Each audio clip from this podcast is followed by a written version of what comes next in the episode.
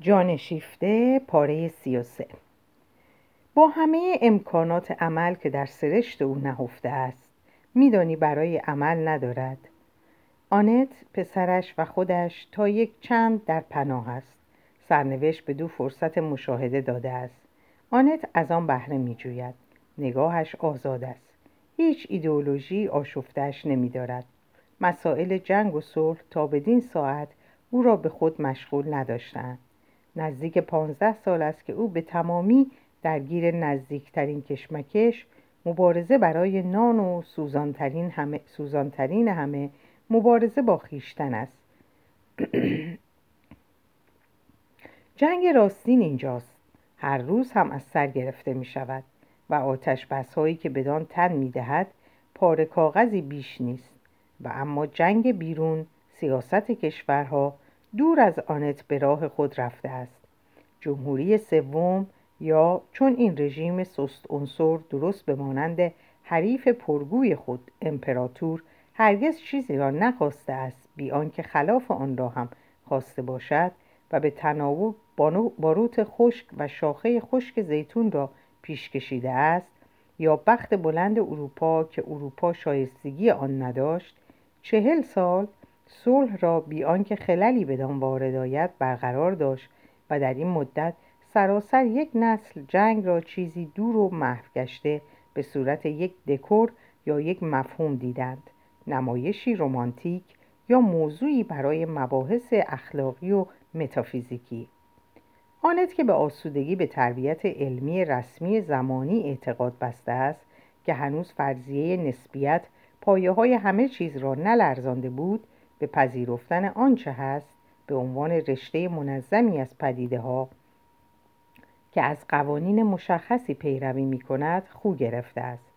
جنگ در زمره قوانین طبیعت است. از خاطرش به طور جدی نگذشته است که قوانین طبیعت را منکر شود یا با آن مخالفت ورزد. این قوانین در حیطه عواطف قلب و حتی درک عقل نیست. بلکه هم بر این و هم بر آن فرمان میراند. میبایدشان پذیرفت. آن جنگ را میپذیرد همچنان که مرگ را میپذیرد همچنان که زندگی را میپذیرد. از همه ضرورت هایی که به همراه عطیه معماگونه و وحشیانه زندگی از طبیعت به ما رسیده است جنگ بیمعنی تر از همه نیست و نشاید بیرحمانه تر از همه. و اما درباره میهن. احساس آنت هیچ رنگ استثنایی ندارد. احساس بسیار سوزانی نیست ولی جای بحث هم نمیداندش. در زندگی عادی خود هرگز بدان نیندیشیده است تا پیش دیگران خودی بنماید یا به بررسی آن بپردازد. آن نیز واقعیتی است. اما در این نخستین ساعت که جنگ همچون فرود آمدن چکش بر زنگ ساعت آن را به تنین می آورد در نظر آنت چنین می نماید که اینک بخشی از اوست. شهرستانی پهناور و کرخت مانده که بیدار می شود و نخستین احساسش آن است که وجودش بر اثر آن گسترش یافته است. آنت در قفس فردگرایی خیش در هم فشرده بود. از قفس می گریزد و اندامهای کوفته خود را بر می گشاید. از خواب انزوای خود به در می آید و خود اینک ملتی است. و همه حرکات یک ملت در او محسوب می گردد. از همان نخستین دم آگاهی مبهمی دارد که یک دروازه بزرگ روح که معمولا بسته میماند پرستشگاه ژانوس باز می شود طبیعت بی پرده نیروهایی که خود را برهنه نشان می دهند آنت اکنون چه خواهد دید؟ چه کسی سربر خواهد آورد؟ گو هرچه باشد آنت آماده است منتظر است خود را در محیط سازگار خیش مییابد. بیشتر این جانها که در پیرامون او هستند برای چنین زندگی داغی ساخته نشدند تخمیر می شوند نخستین هفته اوت به پایان نرسیده است که تب به دانها سرایت می کند این پیکرهای بیدفاع را در شکنجه می گیرد خون از ورود ناگهانی جرسومه های گس و تاونی تباه گشته است و در پی فشارهای آن لکه هایی بر پوست پدید می آید. بیماریان بیماران در خود فرو رفته و خاموشند. در به روی خود می بندند جوش ها در حال کمون است. آنت آرام است. در محیط زندگی خود تنها کسی است که از جا به در نرفته است. شاید هم عادیتر شده است. گفتنش مایه وحشت است. آنت آسوده تر نفس می کشد بیشک او به مانند آن زنهای روزگار های بزرگ است. زنانی که مادران اویند که چون امواج دشمن به نرده های شهر گردندهشان می رسید سوار عرابه های خود می شدند تا در دفاع همکاری کنند و سینه های برهنهشان در نسیم پهناور دشت بهتر نفس می کشید. قلبشان با تپشی آهسته و فراخ نبرد را و شتک موجهای دشمن هجوم آور را به آرزو می‌خواست و آن سوتر نگاهشان کشزارهای ویران گشته را که اثر چرخ عرابه هاشان در آن جا به جا مانده بود در بر می گرفت و نیز افق را و دایره تیره جنگل ها و خط نرم تپه ها و گنبد آسمان آزاد را که در انتظار جانهای آزاد است. آنت بر عرابه نگاه می کند و باز می شناسد همین است. بدانسان که هند می گوید و این تویی فرزند من. معرکه جهان به روح استیلاجو انباشته است. آنت خود را در آن باز می شناسد منم این جانهای تبار منم. این نیروهای نهفته این دیوهای جامه برافکنده این قربانی ها این بیرحمی ها این شورها این خشونت ها منم این قدرت های نفرین شده و مقدس که در کار بیرون آمدن از ژرفنا هستند. آنچه در دیگران است در من هست. من خود را پنهان می داشتم. خود را کشف می کنم. تا کنون من تنها سایه بودم از آنچه هستم. تا کنون در روزهای خود من رویا را زندگی می کردم و آنچه واقعی بود در رویاهای واپس زده بود. اینک آنچه واقعی است جهانی در جنگ. من.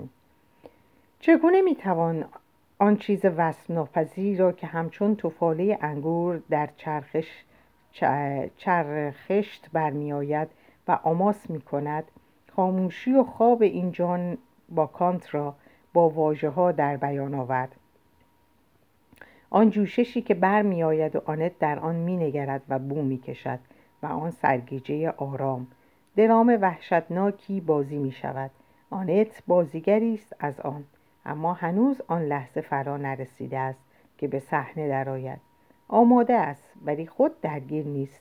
می‌تواند سیلاب عمل را تماشا کند. آنت این لحظه یگانه را به خود می‌کشد. او بر جریان آب خم شده نگاهش در آن میغلطد. ولی در انتظار پاسخی که به او خواهد گفت نوبت توست خود را درف کرد. آنت خود را بر کناره نگه میدارد. سیلاب می غرد و انبوهتر می شود صدها در هم شکسته آب در تقیان است. هزیمت کشدار و شهرهایی که در آتش می سوزد به فاصله پانزده روز بشریت در کشورهای باختر به اندازه پانزده صده فروتر رفته به ته رسیده است. و اینک همچنان که در روزگاران باستان توده های سرگردان مردم که از سرزمین خود برکنده شده از برابر تهاجم می کاروان پایان ناپذیر گریختگان شمال همچون باران خاکستر که پیشاهنگ مواد گداخته آتش فشان است روی پاریس فرود می آید. روز پس از روز ایستگاه راهن شمال به سان گندابرو جریان رقتبارشان را بیرون میریخت گلالود کوفته و مانده آنان به صورت دسته های بزرگ چرکین در حوالی میدان استراسبورگ انباشته می شدن. آنت بیکار و سخت نیازمند به کار, نیازمند به کار بردن نیروی بی مصرف مانده خیش از میان این گله های آدمی این توده های انباشته خستگی که گاه فریادها و حرکات زمخت تکانی بدان می‌داد میگذشت و قلبش از خشم و ترحم برمیجست. در میان این انبوه بدبختی های بینامونشان که نزدیک بود غرقش کند آنت میبایست موجودی را بیابد که بتواند مردمک چشمان نزدیک بین و یاری پرشور پرشور خود را متوجه او سازد. در سراسر در سرسرای ایستگاه راحت اندکی پس از ورود آنت بدان در فرو رفتگی دیوار میان دو پیلپا آنت گروهی را انتخاب کرد. دو تن یک مرد که دراز کشیده بود و یک زن که روی زمین نشسته در آن یک را بر زانوان خود داشت. آن دو بیتوش و توان همین که از قطار پایین آمدند در کنار در ورودی پهن شده بودند. موج رهگذران به زن نشسته برمیخورد که از خود برای آنکه دراز کشیده بود حساری میساخت. زن میگذاشت که لغت کوبش کنند نگاهش جز بدان چهره و آن پلک های بسته نبود. آنت ایستاد و در حالی که با پیکر خود او را در پناه می‌گرفت خم شد تا ببیندش.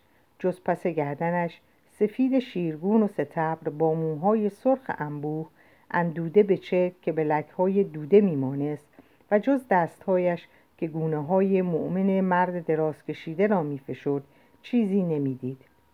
مرد پسری مرد پسری جوان هجده تا 20 ساله که نفسش گویی به آخر رسیده بود. آنت ابتدا گمان برد که همین دم جان سپرده است. میشنید که زن با صدایی سنگین و سوزان پرهیاهو تکرار می‌کرد نمیر نمی‌خواهم. و دستهای پلک از گلولای و کوفتگی هایش بر چشمها گونه ها و دهان آن صورتک بی حرکت کشیده می‌شد. آنت شانهاش را گرفت. زن رو بر نگردان. آنت در کنار او به زانو در آمد و انگشتان او را کنار زده تا چهره پسر را لمس کند. زن پنداری که از حضور او بیخبر است. آنت گفت آه این که زنده است. باید نجاتش داد. در این دم زن به او چسبید و فریاد زد. برایم نجاتش بده. رو در رو آنت رخساری دید پرککمک با سطوح نیرومند که در آن پیش از هر چیز دهان گوشتالو و بینی کوتاهش به چشم می آمد و خط این بینی با پیش آمدگی لبها چیزی شبیه پوزه درست می کرد زنی زشت پیشانی کوتاه استخوانبندی گونه ها و آرواره ها درشت و آن دهان پرتوقع و آن توده موهای سرخ رنگ که جمجمهش را شبیه برج می کرد که بر پیشانی تنگش نهاده باشند. پس از آن بود که چشمانش را می توانستی دید. چشمانی درشت و آبی رنگ فلاماندی. آنت پرسید ولی او که هیچ زخمی ندارد؟ زن گفت روزها و روزها راه رفته ایم از نا افتاده از نا افتاده است. از کجا میایید؟ از درست در شمال آمدند. آتش زدند. من یکی رو کشتم. تفنگ را از میخ دیوار برداشتم و از پشت پرچین روی اولیاشون تیر کردم. پا به فرار گذاشتیم. همین که میستادیم نفس تازه کنیم صدای پاشون رو که به تاخت می اومدن از پشت سر میشنیدیم. مثل جاده کوب, جاده کوب میان. تمام زمینه آسمان سیاهه. انگار ابر ابر پرتگر که بالا میاد هی, می... هی دویدیم و هی دویدیم. اون افتاد من به کولم گرفتمش. اون کیه؟ برادرمه. از میان این گرد و خاک باید بیرون رفت. مردم روی ما راه میرن. پاشو در پاریس هیچ آشنایی داری؟ هیچ جا رو من نمی‌دونم. هیچ چیزی هم ندارم. هیچ چیز. نابود همه چیز نابود شده. فرار که می‌کردیم یه شاهی پول با خودمون بر نداشتیم. لباس هم جز همین که به تنمون چسبیده نیست. آنه تردید روا نداشت. من میبرمتون. کجا؟ به خونه خودم. مردی را که بر زمین دراز کشیده بود بلند کردند خواهر شانه هایش را گرفت و آنت پایش را. هر دوشان زورمند بودند و پیکر تکیده مرد چندان سنگینی نداشت. در میدان برابر ایستگاه یک برانکارد پیدا کردند. یک کارگر پیر و یک پسر بچه حاضر شدند که حملش کنند. خواهر همچنان به اصرار دست برادر را نگه می داشت. مزاحم رفتار, رفتار باربران بود و به رهگذران تنه می‌زد آنت دست او را گرفت و زیر بغل خود نگه داشت. به هر نوسان برانکارد حس می کرد که انگشتان خواهر منقبض می شود و هنگامی که باربران یک دم بار را بر زمین می نهادند زن در پیاده رو خیابان کنار برانکارد زانو می‌زد و بر چهره برادر دست می‌کشید و موجی از سخنان درشت و نوازشگر بر زبان می آورد که در آن واجه های فلاماندی با فرانسه در هم میآمیخت. به خانه رسیدند. آنت آن دو را در اتاق نهارخوری جا داد. خانواده برناردن تخت خواب یکی از پسران خود را به آریت داد. آنت تشک خود را بر کف اتاق پهن کرد و بستری دیگر فراهم آورد. بیمار به هوش نیامده بود. رخت از تنش درآوردند پزشکی را به بالینش خواندند پیش از آمدن پزشک خواهر از استراحت سر باز می‌زد. از فرط خستگی از پا درآمد و پانزده ساعت تمام خواب او را در خود فرو برد. آنت بود که بیدار ماند. نگاهش از چهره یکی به دیگری می‌رفت. یکی منگون و تکیده که چون میدیش میدیدش گویی که از زندگی توهی میگردد و دیگری خشن و برآماسیده. با دهانی فراخ باز که از گلو نفس می‌کشید و هر چند گاهی کلماتی نامربوط از این دهان بیرون میجست. آنت به نگهبانی این دو خواب خواب مرگ و خواب دیوانگی در خاموشی شب چرت می‌زد و لرزه بر تنش مینشست و از خود می‌پرسید که برای چه این مشعل و این همه این هم خیز را زیر سقف خانه آورده است. تا پیش از این ساعت از یک آپارتمان به آن دیگری هیچ رابطه ای نبود. هر کس حد اکثر نام همسایه پهلویی خود را می‌دانست. نخستین هفته های جنگ فاصله ها را نزدیک کرد. این شهرستان های کوچک زنجیر راهدار خانه هاشان را تا نیمه برداشتند و به صورت ملتی مشترک پیوند یافتند. برای یک بار امیدها و ترسهایشان یکسان گشته بود.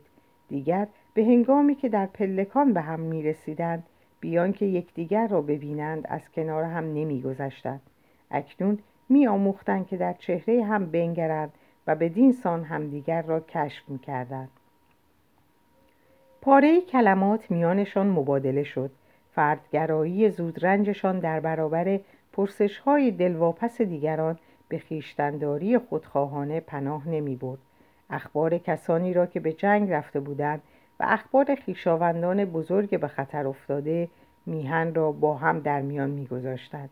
در ساعاتی که انتظار نامرسان می‌رفت گروه کوچکی در پای پلکان تشکیل می‌شد. نگرانی های جدا جدا در اعتماد متقابل دلگرمی میافت روحیه سازگاری که هم می‌داند چگونه پیشداوری هایی برای خود ابدا کند و هم آنها را به موقع از یاد ببرد بی سخن تا چندی, برخ، تا چندی برخی از آنها را که همچون نرده هایی برای جدا نگه داشتن همسایه ها به کار رفته بود از دست میافکند. آقای ژیرر اکنون با آقای برناردن معاشرت می‌کرد و خانم های برناردن که زنهای دیندار مهربان ولی ترسنده بودند به قدم های آشنایی که آنت پیش میگذاشت با لبخند تفقدآمیز پاسخ می‌دادند. مصمم بودند که تا دستور بعدی از تردیدهای خود درباره همسایه مرموز که بچه دار بودنش شاید از راه نامشروع بوده است دیگر یاد نکنند. مردم نسبت به هم نزدیکتر یا آسانگذارتر نشده بودند. امروز چیزی بیشتر از دیروز نمیپذیرفتند ولی آنچه را که نمیپذیرفتند وانمود می‌کردند که چیزی از آن نمی‌دانند. تنها خانم شاردونه آن زن جوان خود را در اندوه خیش زندانی می‌کرد و نمی‌خواست نگاه مهربان لیدیا موریزیه را ببیند که شکنجهش را در او می‌خواند و خواستار آن بود که درد خود و امیدواری خود را با, با از آن او بیامیزد. همه از بالا تا پایین مسافران یک کشتی بودند و باد طوفانی باد طوفانی سر می رسید خطر با هم برابرشان می کرد کاش سراسر زمین در خطر افتد و خواهد افتاد. آنگاه دیده خواهد شد که همه ملت ها در برابر طبیعت سرانجام بشریت شدهاند. ولی دو شرط ضرور است. یکی آنکه به روی هیچ کدامشان راهی برای آنکه بدون دیگران نجات یابند باز نباشد. دوم آنکه برای همهشان یک امکان رهایی از خطر باشد. زیرا اگر دیگر امکانی نمی بود آدمی وام, آدمی وامی داد این دو شرط هرگز برای مدتی دراز با هم جمع نمی شود اما در آن زمان جمع بودند. حجوم بزرگ آلمانی ها تقریبا به دروازه های پاریس رسیده بود. دولت در رفته بود. همه ساکنان خانه خشم و تأخیر خود را درباره فرار دولت به بردو بیان می داشتند. سیلوی پاک جوشی بود. مادر بزرگهای خود را به یاد بیننده می آورد.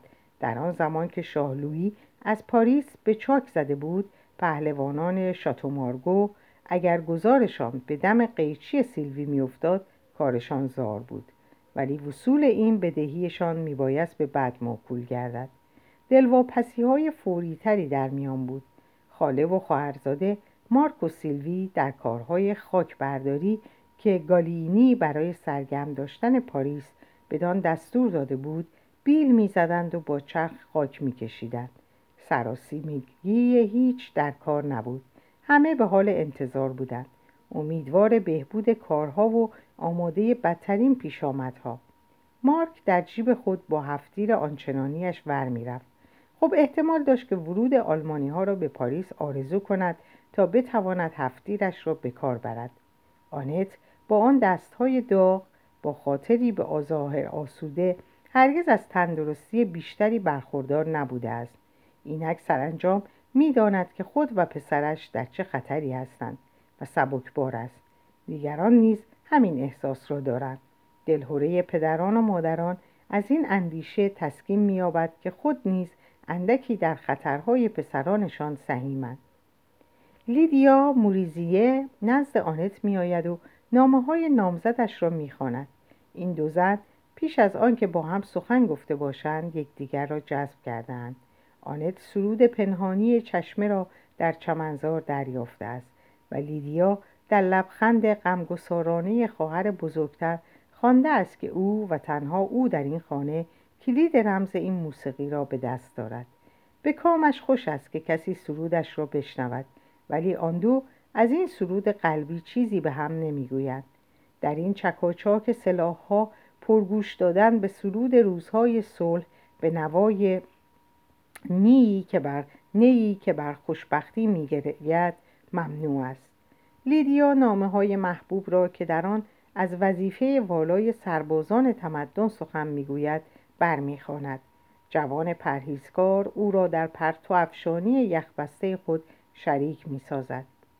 لیدیا با لرزه شادی در آن غوطه می‌خورد. گرمای سینهش برف اندیشه ها و مفاهیم را میگدازد. لیدیا هنوز کودک است. فداکاری عبوس از پندار او تاب زر می‌گیرد. برای او قهرمانی هنوز تا نیمه بازی است. میداندش که خطرناک است ولی ایمان دارد. می‌خواهد به حمایت یک خدا خدای خودش که نگهدار عشق اوست ایمان داشته باشد. و آیا خدای او و عشق او یک چهره ندارند؟ لیدیا به نظر مطمئن و خوشبخت می نماید و با آن خنده خوشاهنگ خود که به سان کودکان از گلو برمی آورد می خندد و سپس ناگهان می گرید و نمی خواهد بگوید که گریهش از چیست و آنت دلش می سوزد می بیندش که خود را با اندیشه هایی که گرم و یک روند تقریر می کند به شور و هیجان می آورد تا آنکه سر سرسم می رود و به تردید می افتد. آیا یک کلمه را اشتباهی نگفته است؟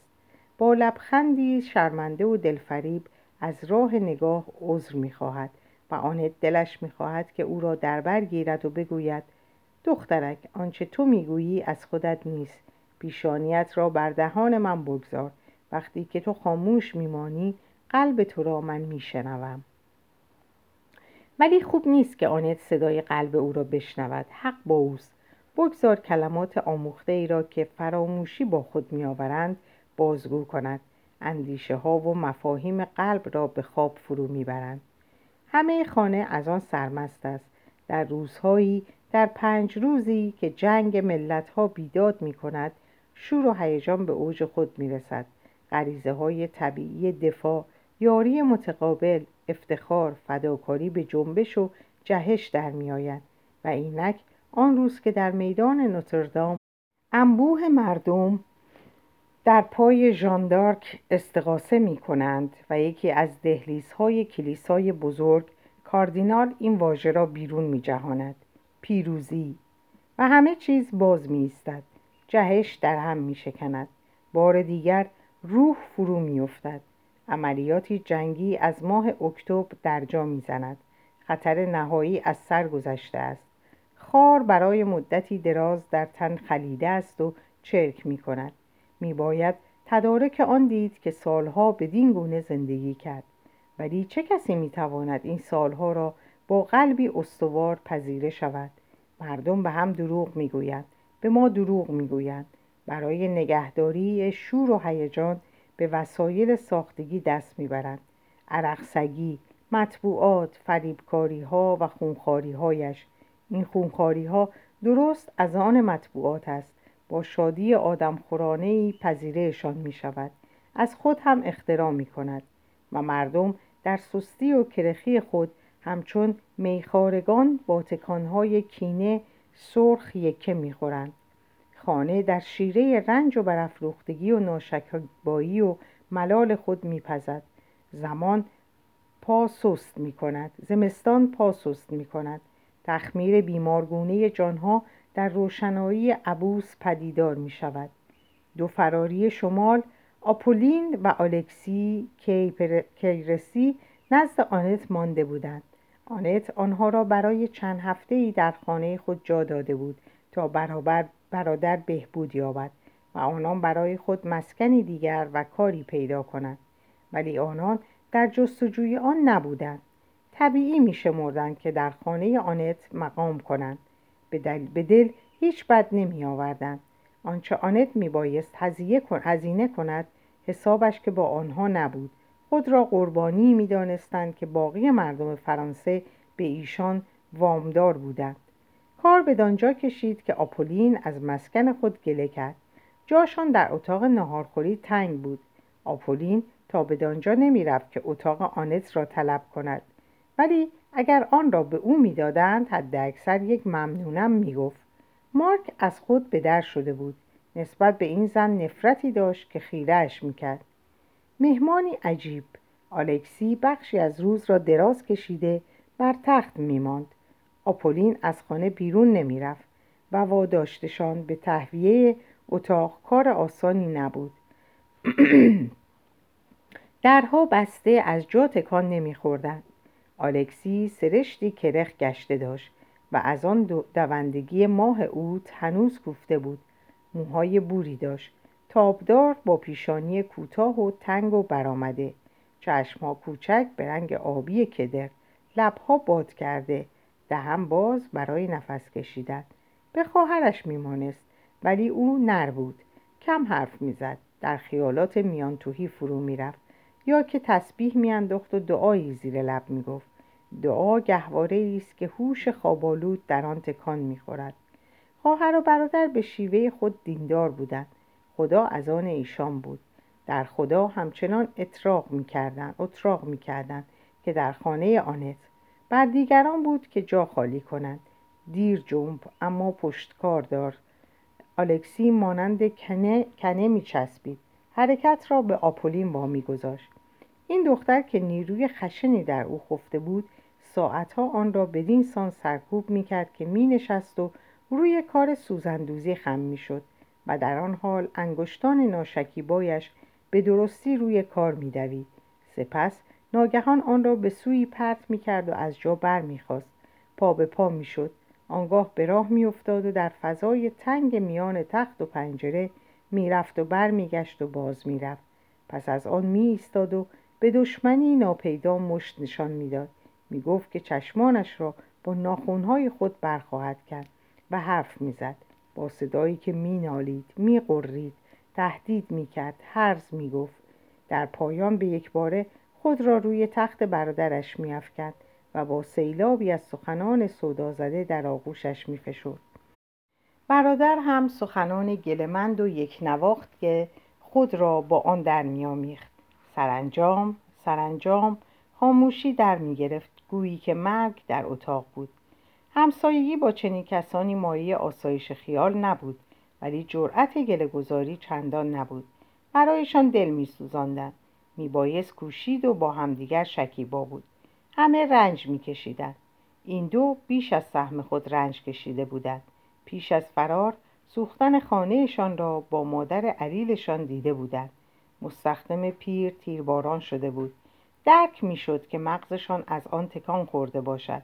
آنت که خود از مصائب برکنار بود وظیفه خود می‌دانست که اون حضور سنگین را تاب آورد از میان همه تنها کسی که آپولین رضایت می‌داد با وی دمخور باشد او بود مناسباتشان دور نمی‌رفت طبع نامیزان دختر بی هیچ مقدمه از ترشرویی خصومت آمیز به نموداری از همدردی و دمسازی می رسید و دوباره به همان حال نخستین باز می گشت.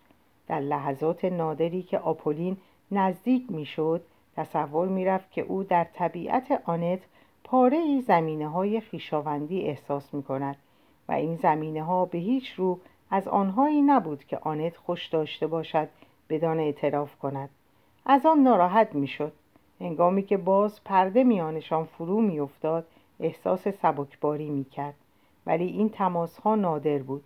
آپولین با خودخواهی بیشتر اوقات در باطلاق روح آشفته و تند خود که بوی تب از آن برمیخواست فرو می‌رفت. مارک همچون سگی جوان با بیزاری و نوعی کشش آن را بو می‌کشید از آن بدش میآمد و در کمین آن بود. و این فضای سودای و در شبهای بیخوابی بر آنت سنگین می‌کرد پنداشتی که در طول پلکان از زیر درها بخورات مالاریایی بیرون میتراوید در همان پاگرد آنت کلاریس همسایه در به در در آپارتمان خود تنها بود و میلرزید. از دیدن هر کسی سرباز می‌زد. از سراسر جهان کینه به دل داشت. درون او سرد بود و شب بود. همه خونش گویی از جریان ایستاده بود. خود را همچون درخت یخبسته حس می کرد که پوستش سنگ می شود به زحمت اگر گاه گاه هنگام رسیدن نامه های آن که به جنگ رفته بود گرمایی در او برمی آورد کلاریس نامه ها را با چشمی خشک و قلبی یخ کرده می شوهرش با ترک او خورشید شبهایش را از او دزدیده بود. پس از خواندن نامه را مچاله می کرد و همچون گله‌ای در مشت خود نگه می داشت. با این همه در پاسخ نامه کوتاه و بیرنگ برایش می نوشت که در آن از رنجی که خود می کشید یا از آن که دلش می‌خواست به او بچشاند چیزی پدیدار نمی‌شد. کلاریس پرده پوشی نمی کرد. او از آن کسان بود که برایشان نامه نوشتند جز برای آن نیست که همش از آن سخن بگوید که در پیرامونشان میگذرد. اما هیچ از آنچه در ژرفاست همش از آنچه می‌کنند و هیچ از آنچه میاندیشند هیچ از آنچه خود هستند. کلاریس با خود هم از این مقولات سخن نمی‌گفت. برای آنکه با قلب خود بتوان گفتگو داشت میباید تپش قلب خود را احساس کرد. قلب کلاریس زیر یخبندان منقبض گشته بود. خود رنج در او زبر بود و کینه همچون میله ای از آهن. ولی در بهار یخ آب شد. یک روز مارک صدای خندهاش را شنید. کلاریس در اتاق می‌رفت و میآمد و خود را در آینه می‌دید. در پلکان به او برخوردند. دیر وقت از خانه بیرون می‌رفت. رختی خوش سلیقه پوشیده بود. دختر پاریسی بود و غریزه آرایش داشت. طرح باریکندام با حرکاتی نرم همچون ماده گربه. همان شور و گرمای به خواب رفته. همان سردی در نگاه. بی صدا میگذشت. از ایستادن با کسان پرهیز مینمود. با یک اشاره سر سلام می‌کرد. اگر با او چیزی می‌گفتند با خیشتنداری یک کلمه معدبانه بر زبان میآورد و دور می‌شد. برام بود که با کس در هیچ چیز شرکت نجوید. من به راه خودم می‌روم. شما هم به راه خودتان بروید. مانند بیگانه ای بود. مردم همه چیز را میبخشند. مگر امتناع از آش خوردن در یک کاسه را. زن جوان را بدخواهی اندیشه ها در میان گرفت. کلاریس پروایی از آن نداشت و دیگران هم کار بیش از آن داشتند که مراقب هر یک از قدم های او باشند. تنها یک تن بازگشت شبانه او را میپایید و تخیلش در کار بود.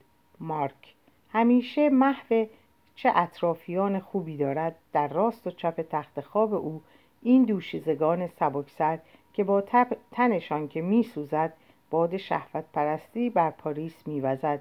شهوت پرستی با کینه خواهر است. کینه می‌تواند عفیف هم باشد. در خانواده برناردن کینه دست در دست مرد مظهر درد داشت. دعا برای صلح که پاپ خطاب به جهان مسیحیت می‌گفت به دست دولت و روحانیان تعدید میپذیرفت و این دو با هم خوب میساختند. فوریت داشت که صدای خدا را یکی دو پرده پایین تر بیاورد. مؤمنان سر به شورش برداشته بودند. خون گالیکان در رگها می جوشید برناردن پیر مردی دیندار ولی آتشین مزاج بر ضد پاپ بیگانه سائقه میبارید. خوشبختانه در فرانسه مردان مقدسی بودند که به کلام خدا رنگ دیگر می‌زدند. پدر مقدس مقام قدسی قدسی مرتبتان به ما امر میفرماید که برای صلح دعا کنیم. بسیار خوب ما توضیحش می‌دهیم. خواستتان صورت پذیرد. به شرط آنکه همان خواست ما باشد. صلح صلح برادران من و به دنبال کارنینال اسقف بزرگ پاریس تاقهای کلیسای نوتردام با فرمانبرداری تکرار می کنند صلح همان پیروزی است و رکوب زرندود دیوارهای مادلن می‌گوید صلح خداوندا صلح راستین صلح تو یعنی صلح ما اما نه آن صلح دیگر صلح دشمنی که می‌خواهیم بکشیم. حرف همه بر سر تعریفی است که می‌کنیم. به این حساب وجدانهای مسیحی اطمینان مییابند خانواده برناردن اعلام می‌کرد که اعلام میدارد که به خوبی از پاپ و از شبانان رمه او راضی است و در آن قاضی پیر تایید مذهبی به نحو شگرفی با شادی زیرکانه آن یک متن قانون در جهت خلاف معنای حقیقی آن تفسیر شده است در میآمیزد. و همچنان که او با چشمانی دیندار و لجوج در برابر محراب سر فرود آورده است خنده زیرجلی در ریش زبرش می نشیند کار استادانه ای بود. پدر مقدس سرتان کلاه رفته است و کشیش مرتیانج زنهای بیچاره ای را که مسیح پشمالو را با پسران خود در سنگرهای در سنگرهای گمنامی, گمنامی می‌دید از شور و جذب به گریه در می, آورد. در یک تجلی وحشتناک میدان کشتار در چشمان سرخگشتهشان برای دلهای سراسیمهشان به صورت محراب کلیسا در می آید که در آن درون جامی از لجن و از زر جام درد و افتخار آین قربان خون خدا انجام می گیرد من کسی که تا سرحد مستی نومیدی از آن جام می نوشید لیدیا موریزینه بود که لبان شادابش برای بوسه ساخته شده بود. محبوب او از پای درآمده بود. همان نخستین روزهای سپتام مدتی دراز از آن بیخبر ماندند. در آشفتگی آن گله های در هم افتاده که هجوم می آوردند و باز می نشستند و دوباره با سرهای فرود آمده هجوم می بردند به سان دیواری از گوشت که گوشت گوشتگشتگان را لگدمار می کرد فقط وقت برای سرشماری کم بود. لیدیا با قلبی مطمئن هنوز نامه های محبوب زنده را می‌خواند و حال که پانزده روز میگذشت که هر گونه اثری از وجود او ناپدید گشته بود میهن نجات یافته بود. به تصور کسی نمی آمد که خود نجات دهندگان نجات نیافته باشد. در ماه اکتبر فرمان مرگ بر خانه فرود آمد. بیرحمی آن جای هیچ تردید باقی نمیگذاشت. گفته یکی از همقطاران روز و ساعت و محل حادثه را تصریح می‌کرد. فرمان اعلام شد. در خانه هیچ چیز به نظر نمی رسید که تغییر یافته باشد. آقای ژیریر در به روی خود بسته بود. هرگاه سرایدار که از همه چیز خبر داشت نمی بود هیچ کس خبر نمی یافت لیدیا همچون شبهی گذشته بود. نزد پدر نامزد خود مانده بود. آمده بود. اکنون با او به سر می برد ولی مسکنشان خالی می نمود. هیچ صدایی شنیده نمی شد. آنت به هنگام پایین رفتن از پله ها از کنار درشان میگذشت آموشی قلبش را میفشرد جرأت نمی‌کرد آن را در هم بشکند.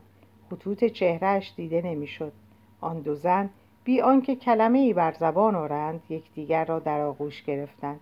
لیدیا به خاموشی میگریست آنت روان شدن اشکهای سوزان او را بر گونه خود حس کرد. لیدیا دست او را گرفت و به اتاق خود برد. ساعت شش بعد از ظهر بود و جز چراغی که در اتاق دیگر میسوخت چیزی روشنشان نمی‌کرد. آقای ژریر میبایست در آن اتاق باشد اما صدای جنبشی نمیآمد. آنت و لیدیا نشستند. همچنان دست یکدیگر را گرفته بودند و آهسته حرف می‌زدند. لیدیا گفت امشب حرکت می‌کنیم. کجا می‌روید؟ میرم پیداش کنم. آنت یارای پرسش نداشت. کجا؟ اون که محبوبم به خواب رفته. چطور؟ بله محل جنگ امروز در اشغال نظامی نیست. ولی میان آن هزار کشته چطور می‌توانید؟ خود او نشانم خواهد داد. می‌دانم که او را خواهم یافت. آنت میل داشت فریاد بزند. نروید نروید. او در شما زنده است. به جستجویش در عفونت کشتارگاه نروید. ولی در میافت که لیدیا دیگر آزاد نیست. آنت انگشتان او را در دست خود حس می‌کرد.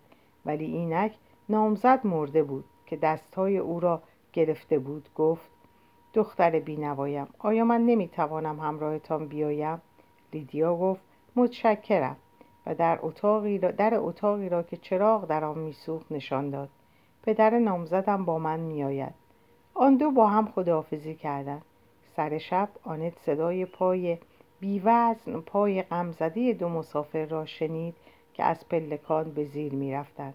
پس از ده روز آن دو به همان آهستگی و کم صدایی که رفته بودند بازگشتند. آنت نمی‌دانست به شنیدن صدای زنگ در باز کرد و در آستانه آن لیدیا را در لباس سوگواری دید.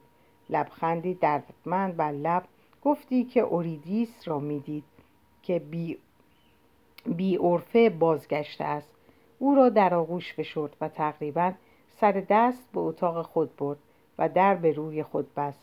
نامزد جوان شتاب داشت که سفر خود را به کشور مردگان بازگو کند. لیدیا نمیگریست. در چشمانش شادی پرشوری بود ولی این شادی باز دلخراشتر بود. به زمزمه گفت پیداش کردم. خودش راهنماییم کرد. ما در کشتارهای ویران شده میان گورها سرگردان می‌رفتیم. خسته و دلسرد بودیم. کنار یک جنگل کوچک رسیدیم. انگار که او به من می‌گفت بیا. یک جنگل کوچک با درختان بلوط پاکوتا. پر از زیرجامه های خونالود پر از نامه ها و تکه پاره های لباس. یک هنگ در آنجا به محاصره افتاده بود. من می‌رفتم. او منو بیکشاند پدرش به من می‌گفت چه فایده دارد؟ بس دیگه برگردید. در پای یک درخت بلود که از دیگران جدا بود خم شدم و در میان خزه ها پاره کاغذ مچاله شده ای دیدم. نگاه کردم. نامه خودم. آخرین نامه ای که به دست او گشوده شده بود و خونش روی آن بود. سبزه و گیاه, آن... گیاه آنجا را بوسیدم و آنجا که او افتاده بود دراز کشیدم. این بستر ما بود. خوشبخت بودم. دلم می‌خواست همیشه آنجا بخوابم. هوا سرشار از قهرمانی بود. لیدیا لبخند جذبه ای افسرده داشت.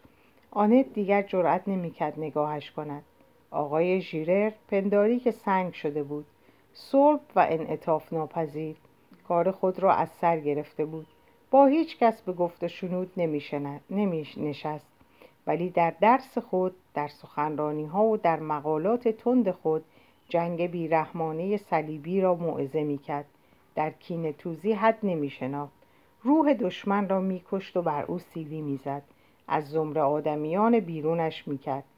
در خانه هر کسی به او سلام می‌کرد اما او از او کناره می‌گرفت. نگاهش به هنگام عبور سرزنشی مینمود به آنان که هنوز زنده بودند. آنان خود را در برابر او گناهکار احساس می‌کردند و غریزهشان برای آنکه یکی پیدا کند که همه گناهان را به گردن او نهد از اتهام پراکنده دسته ای فراهم می آورد و از سر همداستانی نوک تیز آن را به سوی مردی که آن بالا مسکن داشت به سوی مردی که به جنگ نرفته بود نشانه می رفت. در اینجا به پایان این پاره می رسیم براتون اوقات خوبی رو آرزو می کنم و خدا نگهدارتون باشه.